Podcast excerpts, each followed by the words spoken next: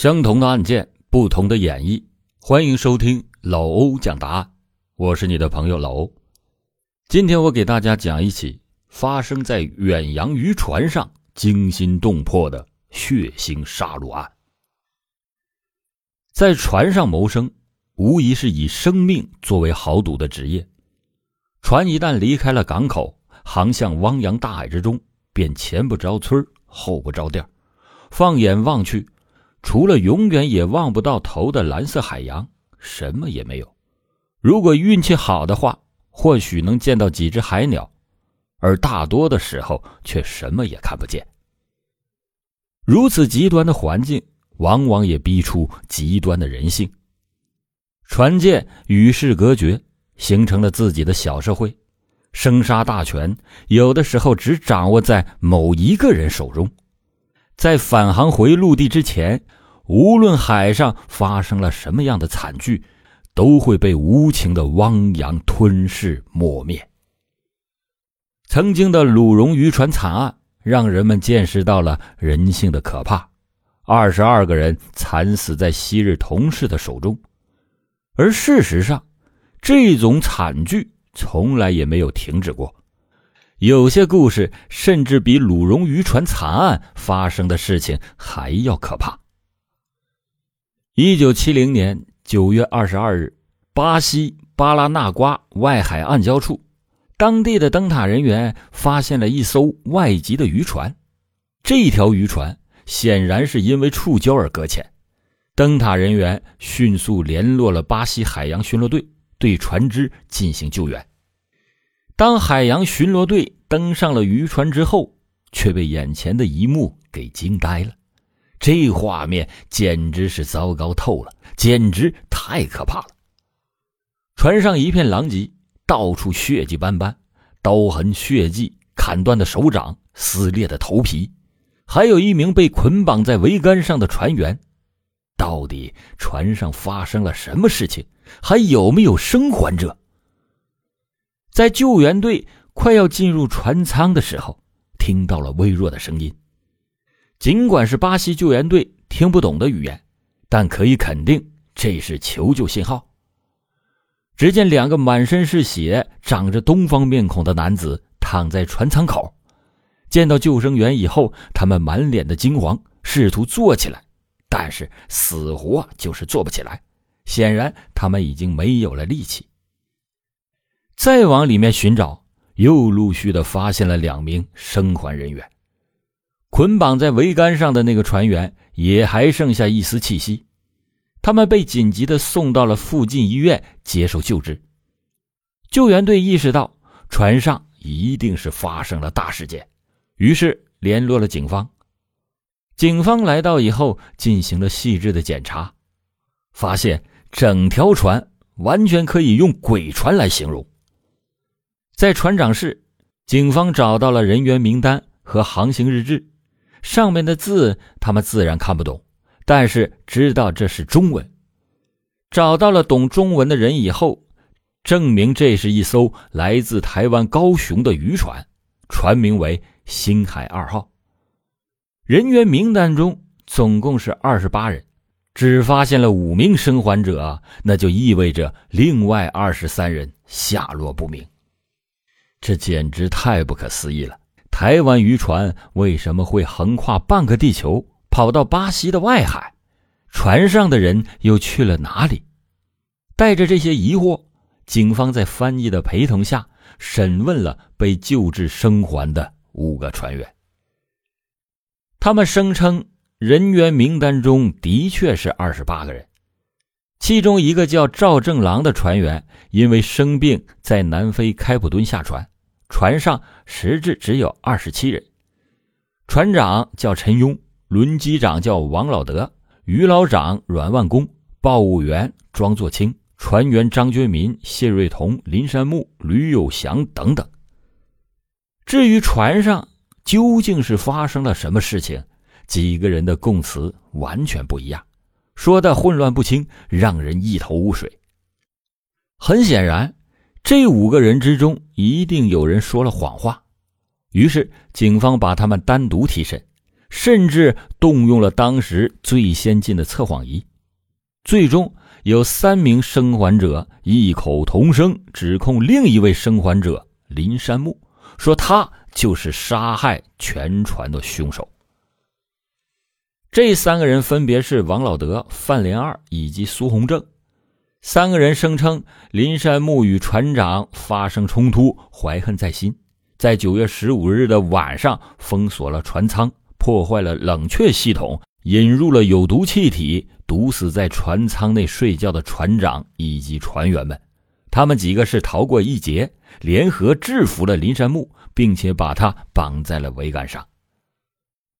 但当警方审讯林山木的时候，他说这些都是他们在说谎。他说船上发生意外才是导致大家死亡的原因，他因为惊恐过度而出现了精神问题，另外几个生还者担心他因为恐惧而跳海，因此把他捆绑了起来。这到底谁说的才是实话呢？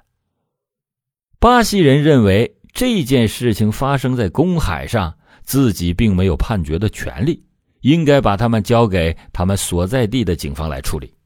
于是在一九七零年十一月二十三日，五名生还者乘坐飞机抵达到了高雄，等待他们的不是亲人，而是当地的警方。经过审讯以后，另一名生还者卢昭田也站在了王老德三个人这边，愿意指证林山木为杀人凶手。原先不指证林山木是因为自己担心会遭到毒手，如今他不怕了，愿意为逝者讨回公道。经过卢昭田的交代，以及对林山木和另外三名生还者的多次审讯，警方终于知道了真相。原来自一月二十五日这条船出海以后，二管轮林山木就和船上的半数人员不和。这个人生性乖僻暴力，时常与人争吵，有的时候仅仅为了一颗烟卷就可以跟船员大打出手。但是林山木对卢昭田还不错，因此除了卢昭田之外，别人都不愿意搭理林山木。有一次林山木对卢昭田说，等到了公海找个机会干掉这些家伙，把他们全丢到海里边喂鲨鱼。但是林山木让他不要担心，说他是自己的心腹，因此不会杀他。当时卢昭田听到这番话以后非常的害怕，但是也不敢声张，认为林山木只是说说狠话而已，杀这么多人他无论如何也做不到。六月船开到了开普敦，林山木再次跟船长发生了冲突。这一次他被船长二副还有其他船员给暴打了一顿。林山木随后找了一把鱼刀藏在了水鞋中，准备报复船长等人。船离开港口开往大西洋以后，林山木就把刀子亮了出来，想要捅其中的一个船员，但是很快被制服，刀也被没收了。船长当时大怒，说回去以后第一时间就开除他。到了九月十四日，冲突再次爆发，船长跟林山木动了手，把他打了一顿以后，让人把他关了起来，并且声明没有他的允许，谁都不许把他放出来。报务员庄清作为林山木求情，让船长放出林山木，并且警告林山木不要再跟大家作对了，否则会吃亏。在海上把人打死丢进海里，只要说不慎落海就什么事也没有。你要是不想被人丢进海里，你就安守好本分，好好的跟大家相处。这句话本来是善意的提醒，哪曾想让林山木却记在了心里。他想把人丢进大海只说事故不就行了，哼，想把我扔进海里，我先把你们扔进海里。九月十五日的午夜十二点到凌晨三点，恰逢是林山木值班的时间。三点多他准备交班的时候，发现船员都已经熟睡了，于是他把舱门反锁住，从冷冻机房里连接了一条塑料管，把一端插进船舱，另一端连接到了冷冻鱼用的阿摩尼亚。阿摩尼亚就是咱们平常称之为氨的化合物，这种化合物过量就可以致人死亡。这样，林山木把两个人骗到船舱以后，快速的把船舱反锁，把他俩全都锁在了毒气室里边。接着，林山木返回到了驾驶室，拿出了一把长刀，逼迫着范连二来到甲板上，然后把他捆绑了起来。